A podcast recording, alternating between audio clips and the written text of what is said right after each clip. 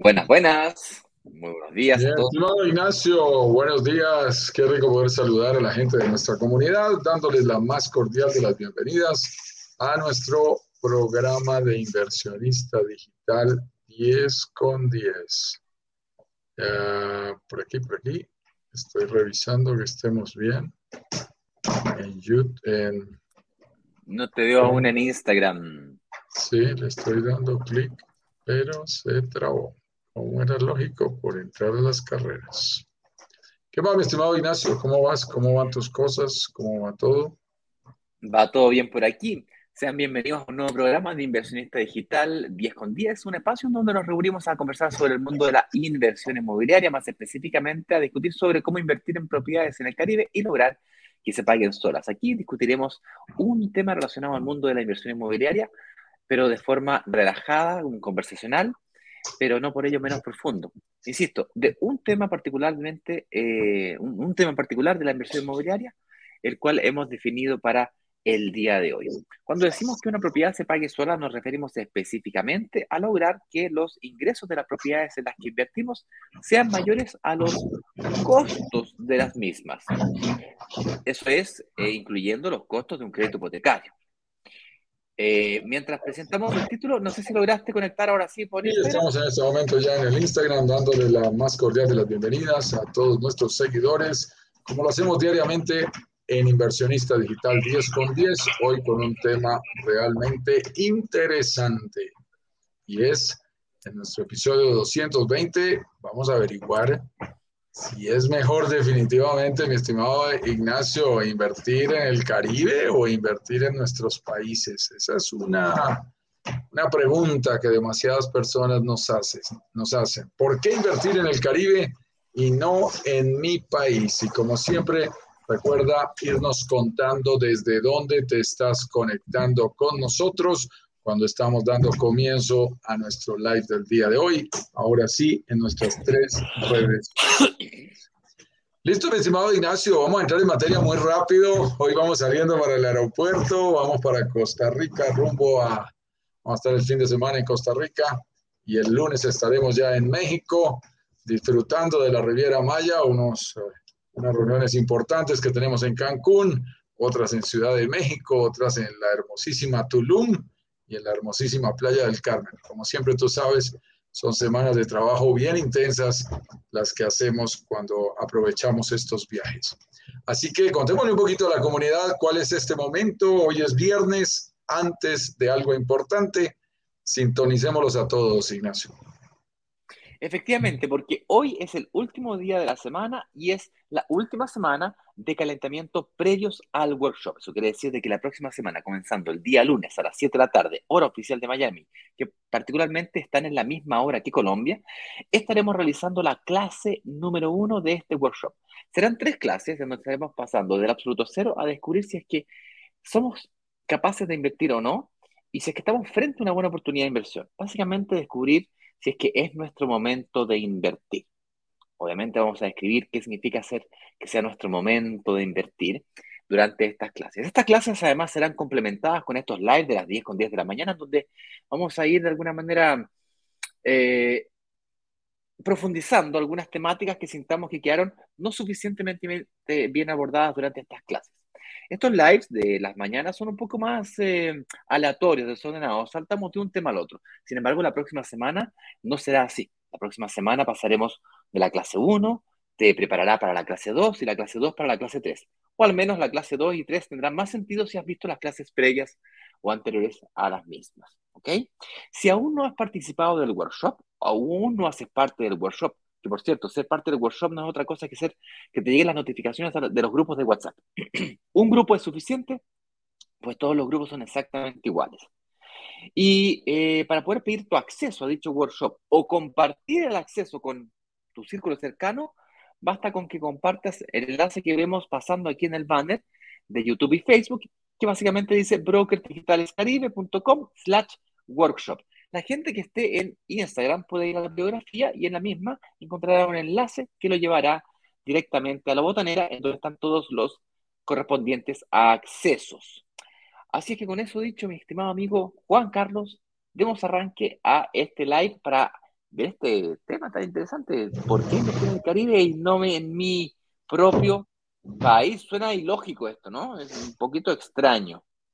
Un poquito contraintuitivo, como cada cosa que compartimos aquí en Brokers Digitales Caribe. Te damos la más cordial de las bienvenidas a nuestra comunidad de inversionistas y futuros inversionistas de Brokers Digitales Caribe. Si vienes llegando o si ya nos has acompañado en otras ocasiones, recuerda siempre decirnos desde qué lugar del mundo, ciudad y país te estás conectando con nosotros. Y si tienes preguntas, aprovecha, será un gusto compartir nuestras respuestas, nuestras mejores respuestas al final de nuestro live del día de hoy.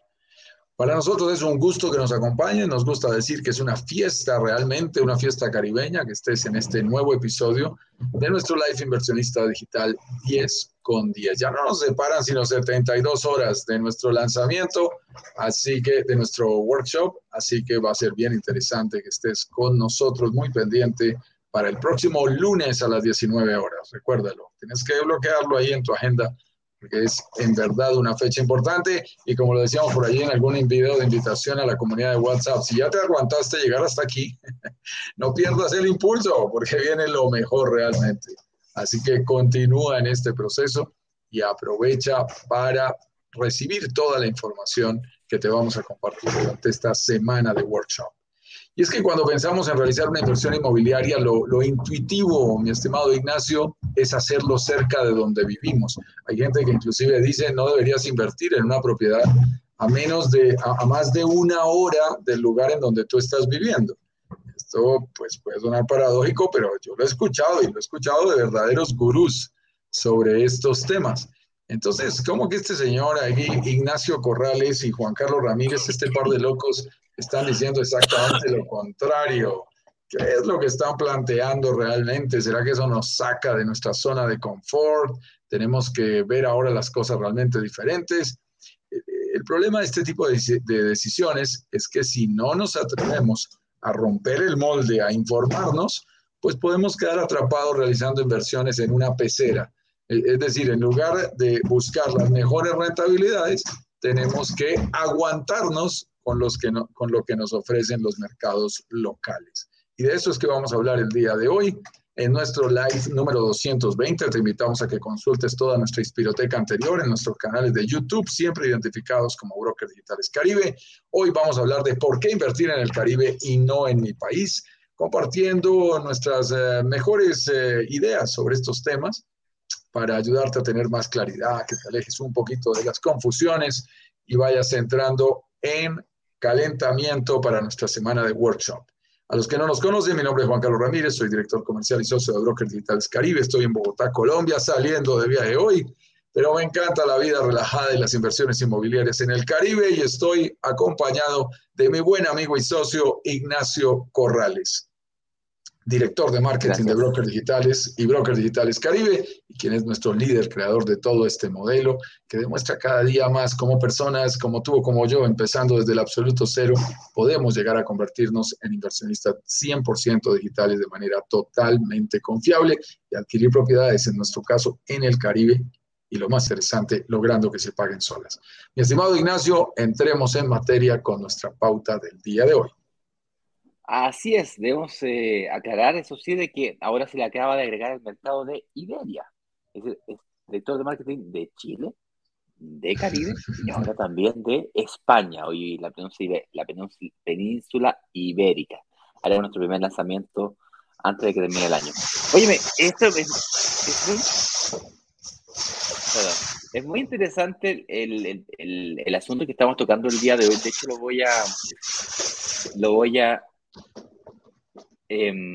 es muy interesante el tema del día de hoy. Como te decía, lo primero que tenemos que tratar de definir es sacarnos de la mente esa mentalidad familiar de donde mis ojos te vean, engorda el ganado, porque si es que nos vamos por ese sentido, podremos enfrentarnos a desaprovechar las mejores oportunidades que podíamos encontrar en el mercado. Entonces, Lo primero que tenemos que tener es, hay que invertir donde es mejor negocio, eliminar el efecto de las fronteras. Por supuesto, hay que resolver todos los temas relacionados con la administración del mismo. Pero, ¿cómo determino en dónde es bueno hacer una buena inversión inmobiliaria entonces? O sea, Perdón, te voy a tener que silenciar porque hay mucho ruido de fondo, mi estimado Juan Carlos. No me logro hilar, no me logro escuchar mis pensamientos. Entonces, básicamente, si es que yo abro mi pensamiento a abrir las fronteras hacia dónde es bueno invertir, y ya dejo de pensar solamente donde mis ojos te vean o eventualmente donde yo alcance a llegar rápidamente, por eso la limitación del radio cuadrado de una hora a la redonda, lo cual me limita muchísimo, entonces se me abre el espectro de posibilidades muy grande. Entonces, ¿cómo determinar en dónde es bueno hacer una inversión inmobiliaria? ¿Bien? Así que eso, Juan Carlos, no sé si me puedes ayudar a responder la preguntita. Ahí te... Ahora sí. Bueno, pues mira, mi estimado, sí, es que estoy terminando aquí un tema importante de logística. Es muy importante compartir con nuestros miembros de la comunidad que definitivamente es muy, muy interesante identificar las variables que nos permiten saber si un proyecto es interesante, si un lugar es interesante para invertir. ¿Cómo podemos determinar en dónde realmente es bueno hacer una inversión inmobiliaria? Así de directo, nos lo han preguntado en varias ocasiones.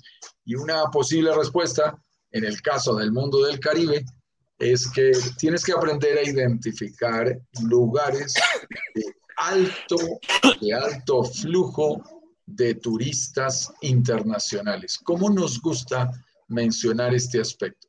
Porque muchas personas consideran que es muy agradable participar de un proceso o de una inversión simplemente porque les gusta el sitio, ¿no? Nos gusta determinado lugar en la playa, nos parece agradable, nos parece divertido y por lo tanto decimos, como a mí me gusta, a todo el mundo le tiene que gustar. Desafortunadamente en el mundo de los negocios la lógica no funciona de esa manera. No es con el gusto que debemos tomar estas decisiones, es con la racionalidad y la evidencia que nos muestra el olfato de inversionistas y la visión de inversionistas, siguiendo un principio que nos encanta compartir, Ignacio, y es lo que le gusta a los turistas, nos encanta a los inversionistas. Si tú ves hartos turistas, vamos bien. Si ves poquitos turistas, no vamos tan bien. He estado en varios lugares en donde nos invitan desarrolladores, en donde algunas personas y algunos brokers nos comentan de proyectos, llegamos hasta ese sitio y decimos, wow, esto está bastante solo. No, pero no se preocupe, esto se llena. ¿Cuándo? No, en algunas temporadas, más adelante. Sabemos que este punto está tomando fuerza. En realidad nosotros somos bastante pragmáticos, Ignacio. Nosotros preferimos ir donde va la gente, donde va Vicente. En donde estén allá todos, allá nos fuimos. No nos enredamos, no nos demoramos realmente y buscamos al máximo entrar a tomar una decisión con evidencia, con confianza, con la tranquilidad de que definitivamente sí es posible encontrar algunos lugares de altas demandas turísticas, ojalá internacionales, de turistas que estén fluyendo todo el tiempo. Para nosotros, en el tema inmobiliario turístico y específicamente en el Caribe, esa sería una variable sine qua non. Luego, tienes que garantizar que en ese país haya soluciones para algunos de los temas que te van a retar. Uno de ellos, la financiación, Ignacio. Tú y yo sabemos que hay países que nos han invitado, pues desarrolladores de países que nos van invitando a participar de sus proyectos, pero no tenemos claridad sobre cómo va a ser la financiación desde el punto de vista de crédito hipotecario para nuestros inversionistas. Y sencillamente no participamos y preferimos pasar. Esa es otra condición importante para que ustedes lo vean. Ahora, invertir se vuelve un negocio o una visión que parece simple, el tema es encontrarlo, pero realmente lo que tenemos que hacer es ¿en dónde invertir? ¿En dónde sería bueno invertir? En donde tú estés más tranquilo de que el futuro va a ser bueno. Porque uno invierte para el futuro. Invierte, acuérdate que siempre les decimos, hay que ver con tu mente lo que otros no ven con sus ojos. Y tienes que pararte. Alguien me preguntaba ahora acerca de Tulum, que tú sabes que es una de las ciudades que hemos analizado para posibles inversiones. Y nos dicen, oye, empecé a volar en el Google Drive, pero yo no vi sino potreros, no vi sino jungla. Y las carreteras, varias de ellas ni siquiera están pavimentadas. Exactamente. Me encantó lo que vio y le dije, exacto, eso es muy bueno. Y me dice, pero no entendí, o sea, me perdí. Yo esperaba encontrar una infraestructura, ya están listos los hoteles, las carreteras, las vías, la energía, los postes de iluminación, el internet, todo listo. No, tienes que tener cuidado. Tienes que mirar eso que tú magistralmente, Ignacio, denominas zonas emergentes. ¿En dónde hay que invertir? En zonas emergentes, que son zonas en donde van a pasar muchas cosas. Y a nosotros cómo nos gusta eso. A mí que me gusta ahora que estoy viajando más seguido, cuando viajo a una zona y digo, wow, hace 2 años no estaba así, hace 3 años no estaba así. Qué interesante hubiese sido invertir hace 3 años. Ese es el tema. Ahora, en lo que sí puedo invertir ahora, trato de visionarlo a cómo estará dentro de 3, dentro de 5, dentro de 7 años. Y uno dice, aquí la carretera está llena de huecos. Tú tranquilo, no pasa nada. No es hoy que vamos a ver el resultado. Para empezar, me van a entregar la propiedad en 24, en 30, en 36 meses. ¿Cuál es el afán? Y después de eso vendrán 1 o 2 años de estabilización. En 4 o 5 años la gente dirá, ¿y por qué no compré aquí hace 4 o 5 años? Ah, pues ahí es donde está la gracia, porque tenemos que ver con la mente lo que otros no vieron con sus ojos. Y eso es bien interesante. Y desafortunadamente, cuando estamos mirando inversiones en nuestros países, tenemos que tener cuidado. Yo diría que la mayoría, por lo menos eso es lo que nos marca, digamos, la comunicación que hemos tenido con muchos de nuestros miembros de la comunidad, pues vivimos en grandes ciudades, Ignacio. Y en las grandes ciudades ya las zonas se van consolidando, el valor del metro cuadrado empieza a subir. Y en el mundo del real estate, en el mundo de las inversiones inmobiliarias, eso no tiene reversa. O sea, después de que un país, una zona, una ciudad empieza a subir, a subir, a subir de precio, Nueva York, São Paulo, Ciudad de México, Santiago, Bogotá, Toronto, ya tienen un ritmo de crecimiento y un valor de la tierra que difícilmente se regresa. Y ahí ya los números dan lo que dan. Ya las propiedades tienen un valor, las zonas están consolidadas, el metro cuadrado ya está alto, las posibilidades de obtener plusvalía realmente son más bajas y las posibilidades de hacer un buen negocio inmobiliario realmente se disminuyen, Ignacio. No, totalmente, porque hay que saber entrarle a los negocios, ¿no? Hay que saber entrarle. Ahora, ¿qué es lo que hace que una inversión pueda considerarse buena? Ahí tenemos que analizar no solo los aspectos que están extrínsecos a la propiedad, sino que también los aspectos intrínsecos a la misma.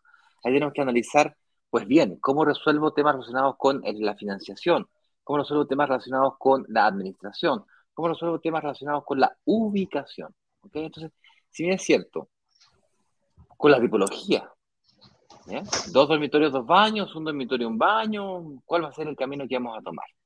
Y ahí tenemos que comenzar a analizar una serie de variables que están relacionadas con la misma propiedad, que es la desarrolladora. ¿Te me bajaste de volumen en el Instagram? Disculpa. Perdón, es que me entró. Perdón, es que me entró una llamada telefónica y por eso. Okay, no te preocupes. Y salía así un fraude más encima. Tienen cuidado. Te has silenciado. Ah, perdón. Estabas hablando con tu hijo. Te decía que todas estas variables hay que entrar a analizarlas. Entonces, la gran pregunta que uno tiene que hacerse es, si yo voy a abrir mi mente a un espectro más amplio de posibilidades de inversión, ¿por qué yo he de preferir una inversión internacional versus una inversión local? Y la respuesta es rentabilidad. Ok, punto final. Números. Hay que ser analítico, como te decía. Más mentalidad inversionista y menos mentalidad familiar.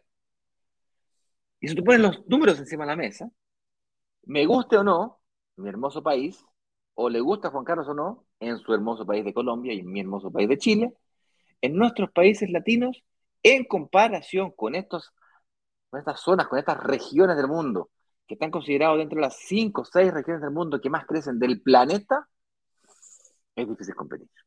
Y cuando es difícil, casi imposible. Y la razón principal que está detrás de todo esto es porque estamos haciendo competir dos modelos de negocio distintos.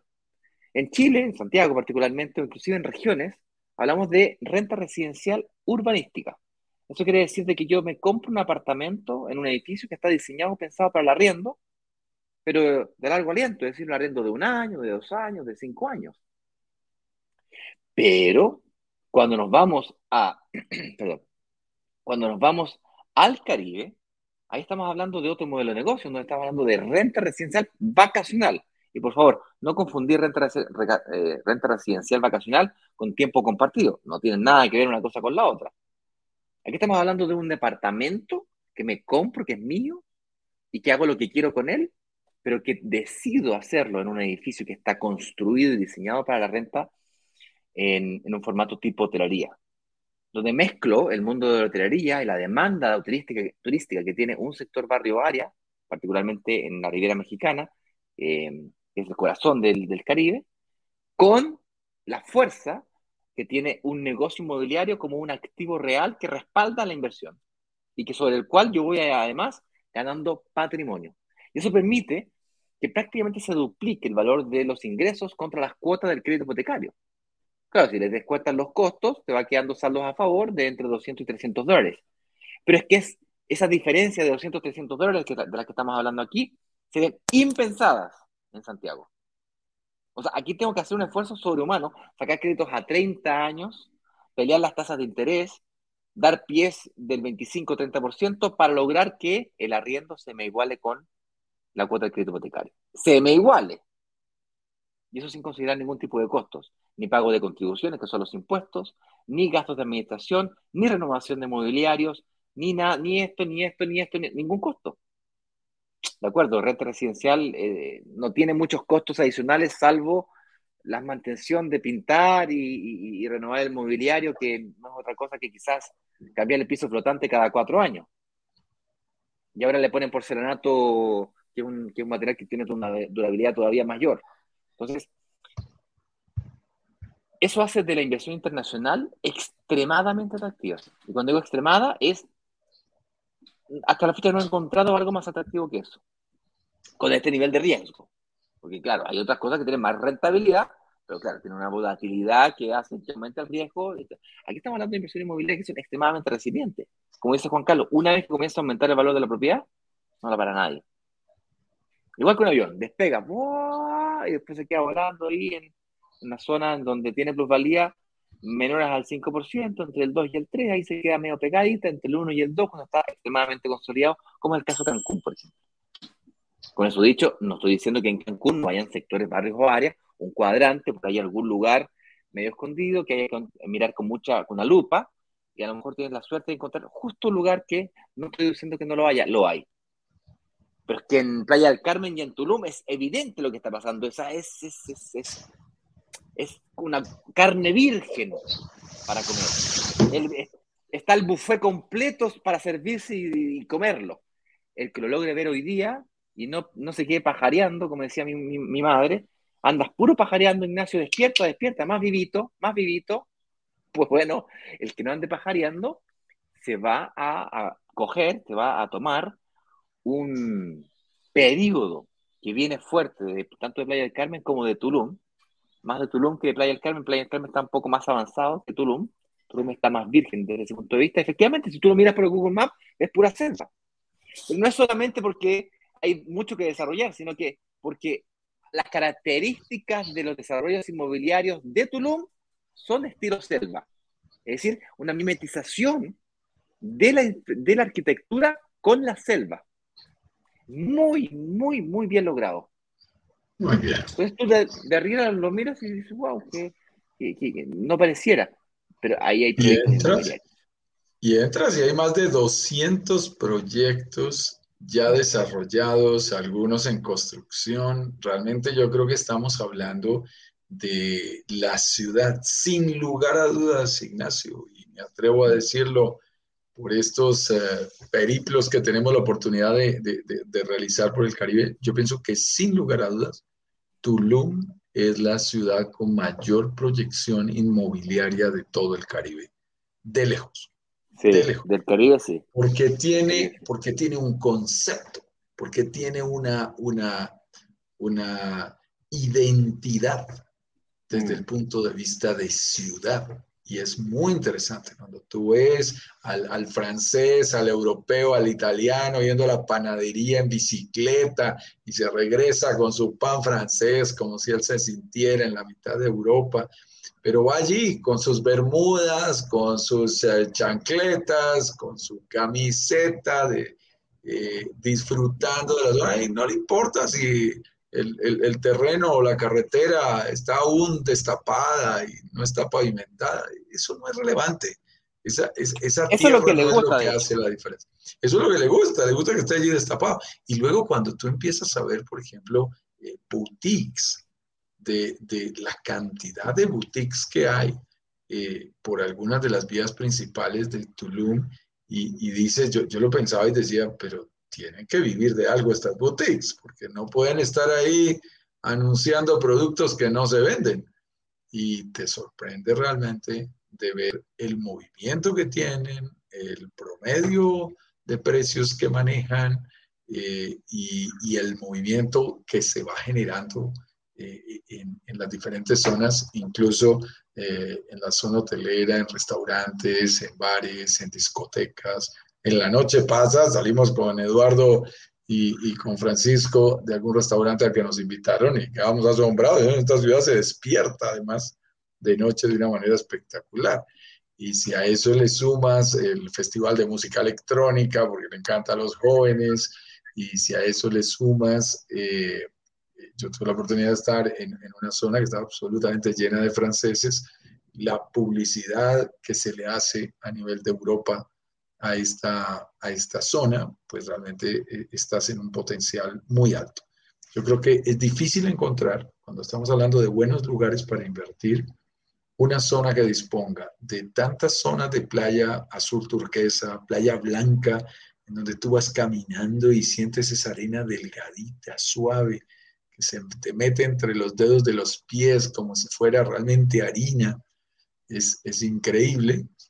Y simultáneamente poder tener toda la naturaleza, la jungla, los monumentos históricos y además de eso los cenotes, y combinas todo ese estilo de vida, como que lo echas en una gran olla y lo vas mezclando y empiezas a obtener un concepto.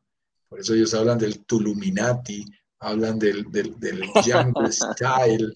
El Tuluminati es una persona que vive en Tulum y entiende lo que eso significa y desea desconectarse. Y lo más importante, y Tulum ha mejorado muchísimo en eso, y yo he estado allí como muy pendiente y he sido testigo quedándome allí, es mejorar la conexión de Internet. Eso es todo lo que uno necesita, porque la naturaleza es el nuevo lujo, y eso es muy importante. Estamos cada vez más cerca y lo que queremos es estar más cerca de lo natural. Entonces se empiezan a generar conceptos muy diferentes. Y si nosotros vivimos en otro tipo de zonas, en donde ya las cosas están consolidadas, en el caso mío, en Bogotá, yo volteo, miro y digo, pero aquí ya está todo construido. Y la gente me dice, echemos los números. Claro, con el mayor de los gustos. Pues tienes la oportunidad de ir a los números, de ir a los simuladores, mirar con mucha evidencia los resultados y eso es bien interesante. Ayer estaba yo comprando precisamente, Ignacio, la información de nuestro famoso AirDNA, la plataforma que nosotros utilizamos como parámetro para establecer evidencia de porcentaje de ocupación de una zona de los últimos 3 años, qué porcentaje del tiempo de todo el año ha estado ocupada las propiedades en promedio, de acuerdo a su tipología y a qué tarifas. de tarifas, que es muy interesante. Y empecé por comprar una región en Tulum, iba a mirar, dije, no, espérate. Y terminé comprando la ciudad completa para poder hacer un comparativo de cómo ha sido el crecimiento de los últimos 3 años de una ciudad como esta.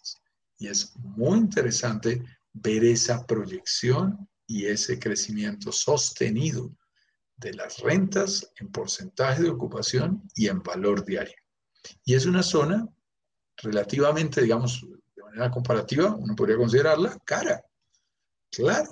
Claro que es una zona relativamente más cara que muchas otras zonas. Yo creo que está a la altura de Cartagena de Indias, inclusive podría estar por encima de Cancún en algunos precios, pero es que eso es lo que le da gracia, porque eso es lo que hace que haya mejores retornos. Entonces tenemos que tener cuidado. ¿Estás escogiendo la propiedad pensando otra vez en ti? ¿O estamos buscando la propiedad ubicada en el sitio que mejor rentabilidad nos pueda ofrecer? Y eso es lo que tienes que ir evaluando, ir mirando, desprendiéndote un poquito de ese gusto personal y desprendiéndote un poco de tu óptica exclusiva del gusto de lo que tú quisieras para ti, y más bien entrando con ojos de inversionista a ver hacia dónde está jalando el mercado, hacia dónde hay nuevas tendencias, qué es lo que está generando proyección. Sin embargo, hay muchas personas que insisten y nos dicen, no, pero yo quiero invertir en mi país, porque me siento más tranquilo, porque me siento más tranquila. Y, claro, te iba a comentar justamente eso. Que pues es entendible, ¿no? Claro, porque, Juan Carlos, Ignacio, me están motivando para yo comenzar a mirar la posibilidad de inversión internacional. Sí, fantástico, suena genial, pero todavía tengo este desafío de cómo comprar una inversión en mi país con una inversión en el Caribe. O sea, cómo comparar, cómo yo supero este obstáculo de irme a invertir internacionalmente.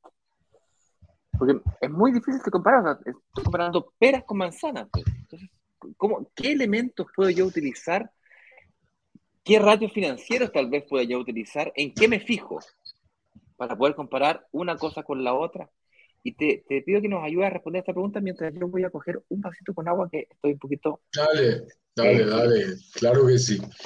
Y esta es una excelente pregunta la que estamos planteando aquí en este momento, porque quizás tú te la has podido hacer, y si es así, escríbenos allí en las redes sociales y di, wow, ustedes como que me están tocando un tema que me interesa. Definitivamente he estado mirando la posibilidad de invertir en mi país y quisiera compararlo con esa opción que ustedes nos están presentando ahora en el Caribe.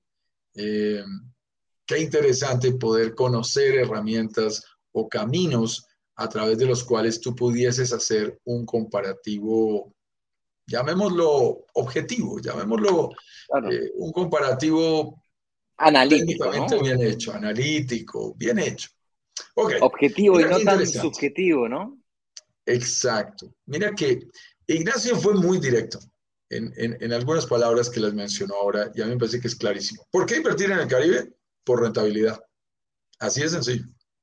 Porque el nivel de rentabilidad que genera una propiedad en el Caribe, nosotros hemos hecho ya bastantes comparativos, es más alto en términos generales que la mayoría de nuestros países. Pues, ¿por qué invertimos? Por rentabilidad.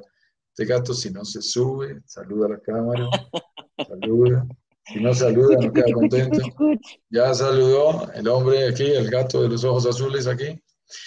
Y entonces, esto es bien interesante, Ignacio, porque desde el punto de vista de inversión, tenemos que hacer exactamente lo mismo. Si queremos comparar rentabilidades, hay que ir a buenos simuladores. Yo voy a mencionar muy rápido lo que no hay que ver. Ponle cuidado, porque estas son creencias y son esas cosas que la mayoría de gente nos dice y son exactamente las que nosotros no vemos y no queremos recomendar en la comunidad. Primero, el valor del metro cuadrado. El valor del metro cuadrado es lo que la gente más utiliza para decir, wow, aquí se puede invertir o aquí no se puede invertir. Y yo te digo que es de las variables más triviales. Es lo más arriesgado del mundo.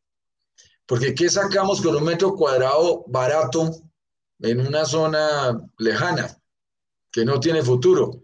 ¿Qué sacamos con un metro cuadrado costoso? O por ejemplo, para verlo desde la otra perspectiva, puedes tener un metro cuadrado relativamente más alto, pero me genera unos ingresos supremamente interesantes la propiedad. O sea, realmente la variable no es el metro cuadrado. La variable es el nivel de ingresos que la propiedad puede realmente llegar a generarnos. Y esto es clave porque demasiadas personas nos preguntan por el metro cuadrado y yo creo que ese es un punto delicado. Demasiadas personas nos preguntan también por el valor de la tasa de interés de los créditos hipotecarios. Y comparan. Y nos dice, si la tasa de interés está bajita, entonces es momento de invertir, o si la tasa de interés está alta, entonces no invierto. Y yo te digo, y está inquieto aquí este gato, yo te digo, es una variable demasiado arriesgada. Por supuesto que nosotros siempre resolvemos el desafío de la financiación.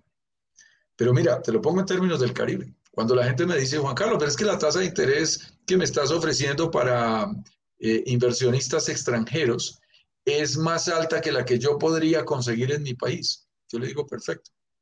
Pero yo te puedo demostrar que si trabajas con juicio del mismo dinero que te está generando la propiedad, te vas a ahorrar 3 años de cuotas. Si la cuota fuera de $1,000, Ignacio, son $1,000 por 36 meses, $36,000 que te vas a ahorrar. Despégate del valor de la tasa. Claro. Y observa cuánto va a salir de tu bolsillo o cuánto te vas a ahorrar y va a entrar a tu bolsillo. Eso es lo realmente interesante. Pero la gente yo estuve analizando la tasa y esa tasa del 10.5% en pesos mexicanos comparada con la tasa de mi país es una tasa muy alta, yo no invierto. Yo creo que tienes que tener cuidado para comparar una inversión de un país con otro. Realmente, en mi concepto, Ignacio, y aquí voy a dar mi punto de vista personal, no se puede hacer si no tienes un buen simulador. No se puede. Si tú comparas sueltos los elementos y no tienes algo que los integre y que te permita hacer ese comparativo, no es fácil que puedas hacer un buen análisis, porque uno lanza afirmaciones incompletas. Porque en un lado sí está, en el otro puede no estar presente. No es fácil comparar una ciudad, por ejemplo, en donde se hace renta de largo plazo, renta larga, con una propiedad que tiene renta corta y tiene otros costos. Para muchas personas, por ejemplo, en renta larga, que el apartamento no esté amoblado, pues no es un problema. Para nosotros en renta corta, es decir, en renta por días, por semanas o por muy poco tiempo, que el departamento no esté amoblado es un problema, es un problema. No. Claro. Nos puede generar todas las dificultades del mundo. Tiene que estar resuelto ese tipo de desafíos. Por eso nosotros insistimos mucho en que se haga. Entonces, al final vas a tener que tener un buen instrumento que te deje incluir todos los ingresos en proyecciones confiables, todos los gastos, y poder sacar conclusiones. Hay gente que me dice, no invierto porque los impuestos están muy altos. Yo te digo, claro, ese es uno de los factores. Analízalos, pero no es el único factor. Mete todo en la balanza, porque no vas a encontrar un sitio en donde todos los factores que tú quieres evaluar te van a dar positivos. No existe. Nosotros todo el tiempo estamos, suman estos y restan estos. Siempre hay que colocar en la balanza. No hay un sitio ideal, perfecto. Entonces, imagínate, un sitio que nos genere alta rentabilidad porque tiene porcentajes de ocupación altos, a tasas altas, a tasas diarias altas, y además de eso que paguemos poquitos impuestos, y que todo esté absolutamente dado y que el crédito sea lo más barato posible. Y que no puedes encontrar ese mundo ideal, porque no es real. En el mundo de las inversiones, uno toma decisiones sobre una información que te muestra unas cosas a favor y otras en contra. Tuvimos el caso de un inversionista en la comunidad que decidió no invertir en Riviera Maya porque se enteró por una noticia de lo que estaba pasando con el sargazo, que es esa alga que llega a las playas en algunas épocas del año, y en algunas épocas se eleva más ese porcentaje y ese nivel de sargazo, y en otras se disminuye. A veces está en unas playas, a veces está en otras. Y las playas no se ven bonitas, se ven feas. Se ven feas, a mí no me gustan las playas llenas de sargazo. No se ven agradables. Y me dijo, no, Juan Carlos, yo creo que dado el nivel de sargazo que hay en este momento, yo lo estoy leyendo en una noticia de la CNN, yo no debo invertir en el Caribe. Y yo le decía, yo te respeto tu decisión. Cada uno aquí, mi estimado Ignacio, hace con su plata lo que quiera.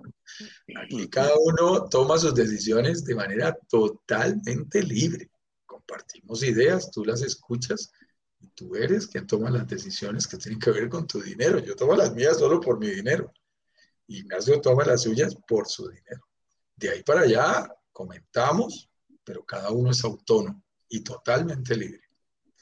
Y yo le decía, mira, yo te soy sincero. Yo creo sinceramente que ese va a ser un problema pasajero, que ahorita se ve un poco más alto. Y me puse a averiguar un poco al respecto. En el MIT, en el famoso tecnológico de Massachusetts, hay un proyecto de investigación solo sobre cómo erradicar el sargazo de la zona de la Riviera Maya. Hay más de 60 grupos de investigación en todo el mundo. Hay premios nacionales que ha dado México a buscar alternativas. Hoy hay gente que ha inventado ladrillos a partir del sargazo. Hay gente que ha utilizado soluciones tanto naturales, mecánicas. Por ejemplo, vi una que son como unos tubos largos y sale viento, sale aire de ahí a presión y va conduciendo el sargazo y lo retira de la playa flotando y lo va llevando hacia uno de los lados. Lo vi ahí en Playa del Carmen. Me pareció extraordinario. Y lentamente, mi estimado Ignacio, los seres humanos siempre seremos creativos, como lo estamos haciendo con esta pandemia, e iremos resolviendo esos temas. Y si yo estoy comprando una inversión para 3, 4, 5, 6, 7 años adelante, ¿por qué me dejo influenciar por la noticia que vi ayer en la CNN para tomar una decisión de 4 o 5 años adelante, Ignacio? Claro, porque si no es el ser humano el que... Quería comentar simplemente que si no es el ser humano que encuentra la solución, la naturaleza siempre hace su trabajo. Y llegó un huracán el invierno pasado y me sacó todo el sargazo que había en las playas del sector de Playa del Carmen, Tulum y Cancún. Entonces, impresionante. Ese mismo inversionista que tomó la decisión a inicios del invierno, cuando digo invierno me refiero, no hablemos de invierno, verano, hablemos de meses, porque es el invierno del norte y ese es el calor del sur. No hay como entender. Pero si tú, esto pasó en este año, en el mes de junio y julio, y pues la decisión, este mismo caballero la tomó en esos meses, de haber sido durante los meses de mayo, abril. Y resulta que en junio, julio, o sea que no más tarde de agosto, con la época de huracanes, el sargazo, naturaleza se lo llevó, se lo terminó por llevar. Entonces, hay que tener cuidado con las decisiones que uno toma, porque de alguna manera es fácil influenciarse o mal influenciarse. Respecto a la tasa de interés, yo opino que la tasa de interés es importante, pero no es determinante. Y por cierto, tal como tú decías, es muy difícil, no es que sea imposible, pero no es trivial, no es simple calcular la tasa de interés de un mercado con otro mercado, de un país con otro país. ¿Okay? Primero hay que entender que existe la tasa nominal y la tasa de interés real. Es decir, cada uno de nuestros países tiene inflación. La inflación en México es una, la de Colombia es otra, la de Chile es otra. En Chile, por ejemplo, yo te podría hablar de tasas de interés que estaban en el 2% a inicios de año y hoy día estamos en el 4,5% según el último informe del Banco Central. 4,3% reportó recientemente, con una baja. Estaba en 4,5% en octubre y en noviembre reportó 4,3%. Es decir, destruyó la tendencia alcista que venía y marcó la tendencia a la baja. Bien. Sin embargo, en Chile, tú me dices, ¡uy! Las tasas increíbles en Chile, hay que ir a invertir a Chile. Sin embargo, las tasas de interés en Chile realmente son UF más la tasa de interés. Entonces, aquí quiere decir que es la inflación o el riesgo inflacionario que es a la espalda del inversionista. En cambio, cuando tú me hablas de tasas de interés del 9, 10 o 11%, en México estamos hablando de tasa de interés nominal. Es decir, es fija en pesos mexicanos. Y si el peso mexicano se devalúa, tú eres más rico, tu deuda va disminuyendo porque es el mismo valor del peso mexicano lo que tú vas pagando. Por cierto, hay ciertos, tú me estás comparando la tasa fija con tasa mixta o tasa variable. Por lo tanto, hay que tener mucho ojo qué cosas estás comparando con qué estás comparando. Hay que tener mucho cuidado. Eso es bien delicado, Ignacio. Eso es bien delicado, entonces deben tener cuidado. Y básicamente nosotros hacemos estos comparativos. Yo inclusive he desarrollado simuladores para poder decir, bueno, a ver, vamos a colocar aquí Cartagena versus Punta Cana, Miami versus Playa del Carmen, para tratar de hacer análisis. Además de que estamos hablando no de ciudades, sino de proyectos específicos, porque entre un proyecto y otro puede haber unas variaciones impresionantes. O sea, en la misma ciudad tienes dos opciones diametralmente opuestas. Entonces, tienes que tener cuidado, uno no puede generalizar algunas cosas. Entonces, la respuesta aquí es, ¿por qué nos gusta la inversión en el Caribe? Bueno, nos gusta porque es una inversión rentable, más rentable que muchos otros lugares. El tema que seguiría es, suficientemente confiable para que tú puedas invertir. Bueno, pues ahí te invitamos a nuestro workshop y a todo este proceso que vas viviendo para que lo conozcas más de cerca.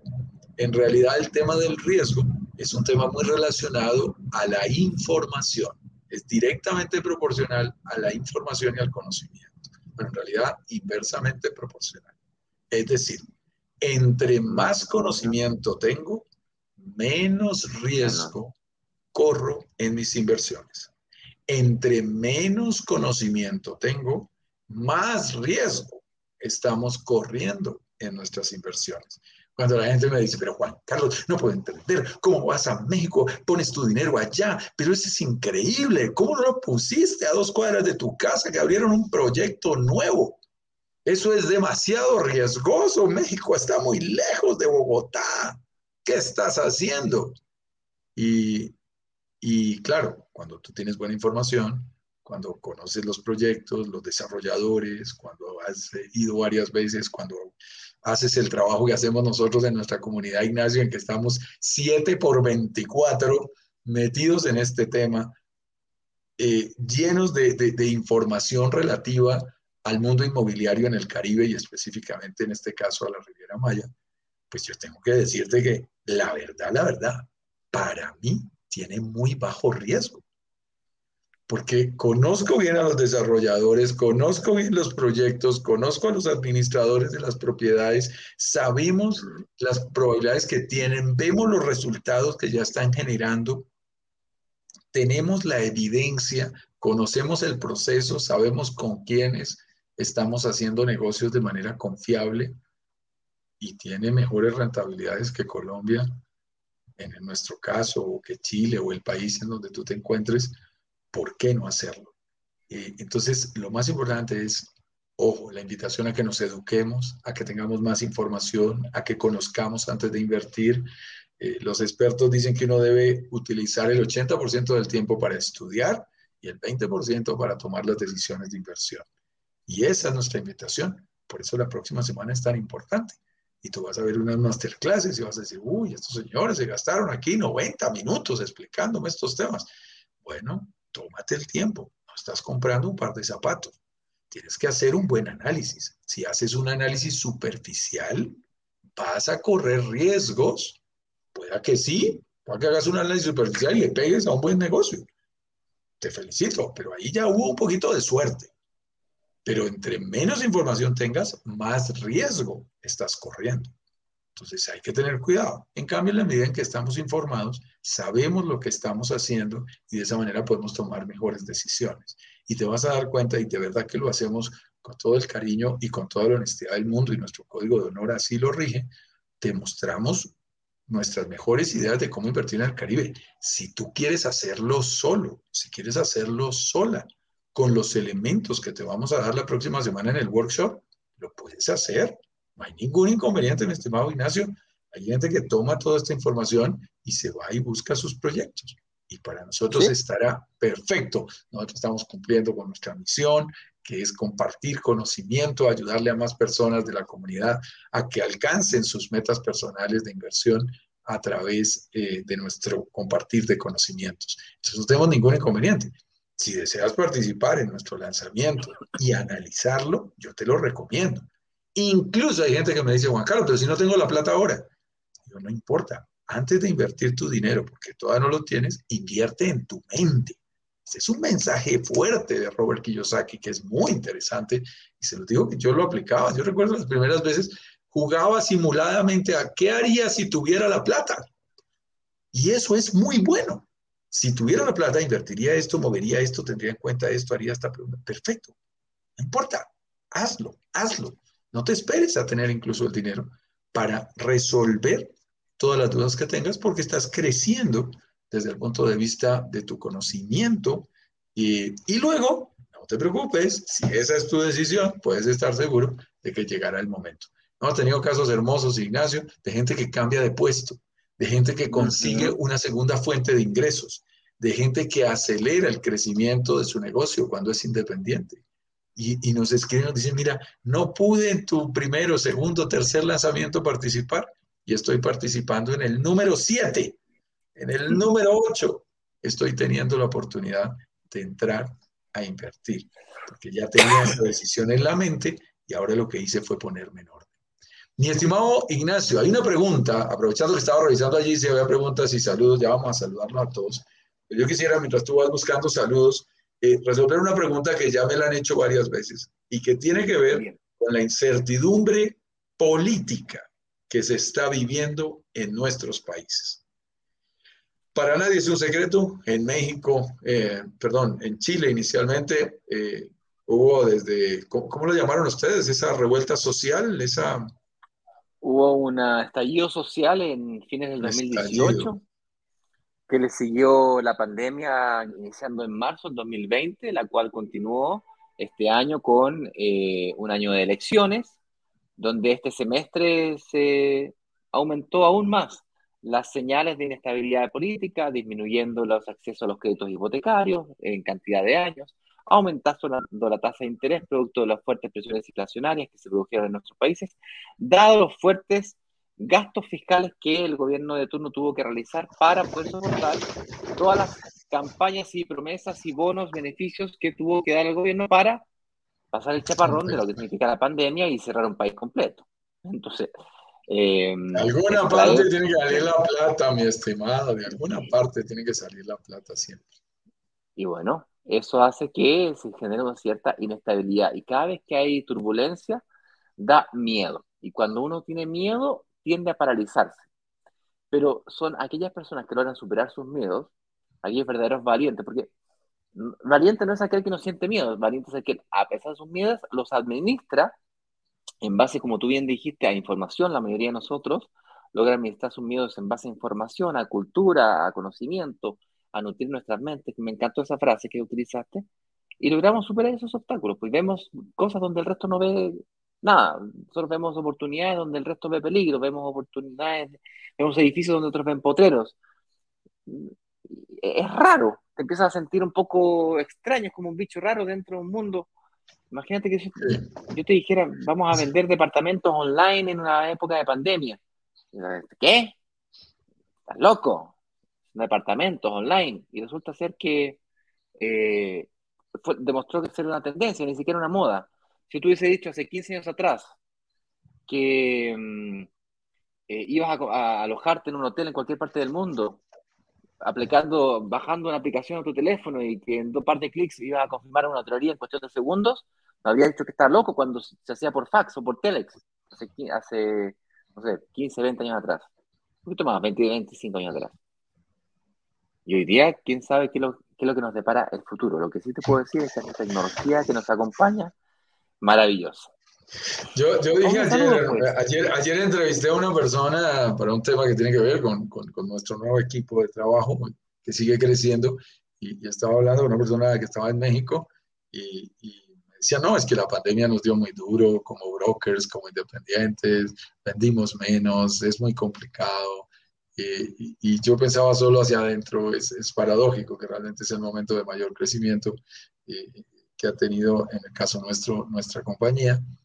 Y yo pensaba en algo que de verdad estoy convencido. Yo te lo he dicho a ti, Ignacio.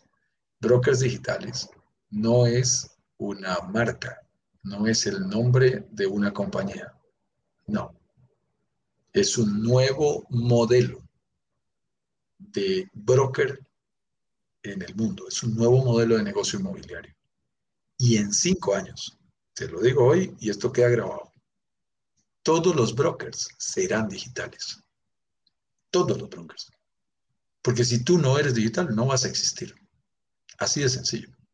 Si tú no has resuelto los desafíos que te da el ofrecer propiedades bajo formatos digitales, difícilmente vas a sobrevivir. Va a ser muy, muy difícil. Serán muy pocos. Tendrá que darse unas condiciones muy particulares para que gente de espaldas al mundo digital logren sobrevivir como brokers. Yo creo que todos los brokers serán digitales, a su estilo, en su tendencia. Yo viví una experiencia de transformación digital de una industria que fue la industria turística. Y te podría decir que se comenzó a vivir. Yo fui de los que dije que Booking.com y estas plataformas de motores de búsqueda hotelera iban a quebrar porque los hoteles no les iban a dar las mejores tarifas, el pasajero iba a llegar, no le iban a tener confirmada su habitación, iban a regresar a las agencias de viaje. Pues me tuve que comer mis palabras porque las agencias de viaje tendieron a quebrarse, terminaron haciéndonos fracasar nosotros y después de una larga agonía terminamos quebrando. Me tuve que comer mis palabras. Sin embargo, lo que ocurrió en la industria turística es que ocurrió un proceso de especialización. ¿Bien? Y fueron solamente aquellas agencias de viaje que lograron especializarse en productos extremadamente sofisticados, muy, muy, muy, muy, muy de nicho.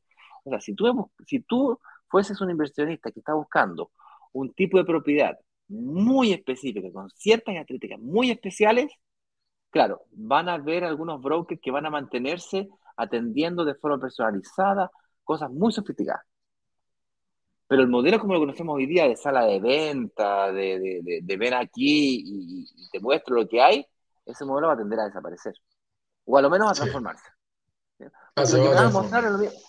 Lo que me vas a mostrar es lo mismo que me puedes mostrar compartiéndome la pantalla o mandándomelo por email, yo revisando el render, yo revisando la documentación o mirando un video de 3D que me muestra mejor los ángulos y las calidades de las terminaciones, mejor de lo que mi ojo humano jamás pueda conocer, visitándolo inclusive. Entonces, te lo digo, es una tendencia, no es una moda.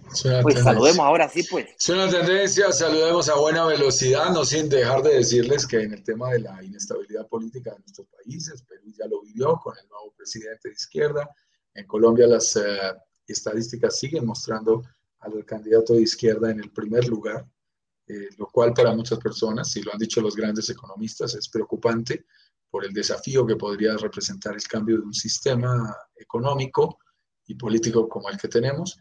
Y definitivamente el viejo principio de no colocar todos los huevos en la misma canasta, pues puede ser absolutamente válido para muchos inversionistas. Y muchas personas que se nos acercan y nos dicen, quiero ver opciones de inversión en el exterior, pues esta es una opción que vale la pena que analices, mídelo por todos los lados, búscale la confiabilidad, analiza la rentabilidad, pone en duda todas nuestras palabras, busca toda la evidencia posible para estar seguro antes de tomar una decisión. Pero que es una opción válida en este momento en Latinoamérica, buscar opciones de inversión inmobiliaria en otros países tiene todo el sentido dentro del portafolio de inversiones de cualquier persona, pequeño, mediano o grande inversionista. Tiene todo el sentido del mundo invertirle tiempo a averiguar si lo que vamos a decir es cierto o no es cierto, o qué tan válido es, qué pruebas hay detrás de cada ello. Nosotros haremos nuestra parte, tú tendrás que poner tu 50% también. Andrés Felipe nos saluda desde Montreal y Luisa nos saluda desde Bucaramanga, Colombia. Jaiber David nos saluda desde Colombia también y Portillo MTZ nos saluda con un fuerte abrazo. Aquí Oscar desde Montreal también. ¿Cómo estás, Oscar? Nos acordamos de ti de hace un buen tiempo que nos sigues, Oscar. Me acuerdo por tu nombre, Portillo MTZ. Así que Un saludo cariñoso para ti. Ángela Carrera, ¿cómo estás? Muy buenos días. Desde Cali, Colombia. Y René Rodríguez nos dice, opa, aquí, nos dice, hola amigos, Juan Carlos e Ignacio, desde la ciudad de Rancagua de Chile. ¡Wow! Estamos cerquita. Rancagua está a unos 50 kilómetros de la capital de Santiago de Chile, así que estamos relativamente cerca. René, ayer estabas en Santiago, hoy, ayer o anteayer estabas en Santiago, ahora estás en Rancagua.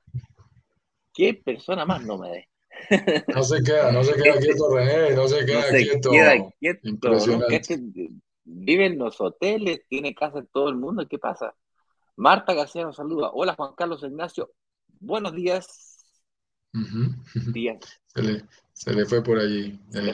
Sí. Desde Bogotá, Marta Colombia, García, un gusto, Marta. Marta, muy buenas días. Mira la pregunta. Los horarios de la otra semana llegan al WhatsApp. Marta, efectivamente, vamos a ir notificando los grupos de WhatsApp. Sin embargo, tú podrías ir a brokersdigitalescaribe.com/instrucciones, cuyo link encuentras en la descripción arribita en el grupo, en la descripción lo encuentras también. La gente que está en Instagram podrá encontrar dicho botón en la botonera del link que se encuentra en la biografía del canal. Ahí también está el acceso a las páginas de instrucciones. La página de instrucciones es una página que tiene un video de instrucciones, obviamente, que grabamos Juan Carlos y yo, con las fechas, días y horas de cada una de las clases.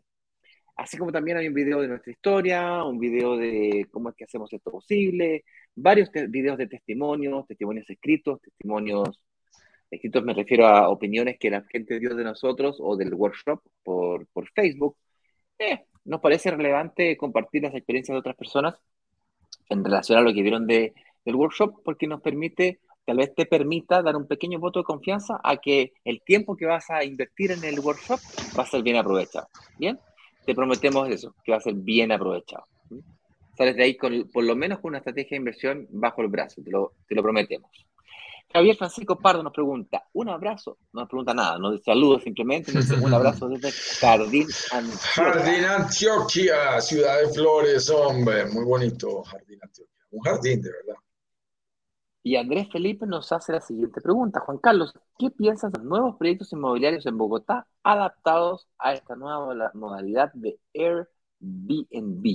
Qué buena pregunta, Andrés. Excelente pregunta. Y ayer en nuestra reunión, mi estimado Ignacio, lo recordarás, con Francisco, nuestro CEO, estábamos hablando sobre analizar opciones desde Brokers Digitales Caribe, incluso urbanas, en Bogotá y en Colombia. Así que, mi estimado Andrés Felipe, estamos absolutamente abiertos. Yo te invito a que me escribas, espero que estés en alguno de los grupos. Y si tienes proyectos específicos, que tú me digas, mira, este proyecto en particular, yo feliz de correrle a ese proyecto nuestro simulador y compararlo de la manera más objetiva posible con el simulador que ya tenemos montado para la Riviera Maya en varios proyectos.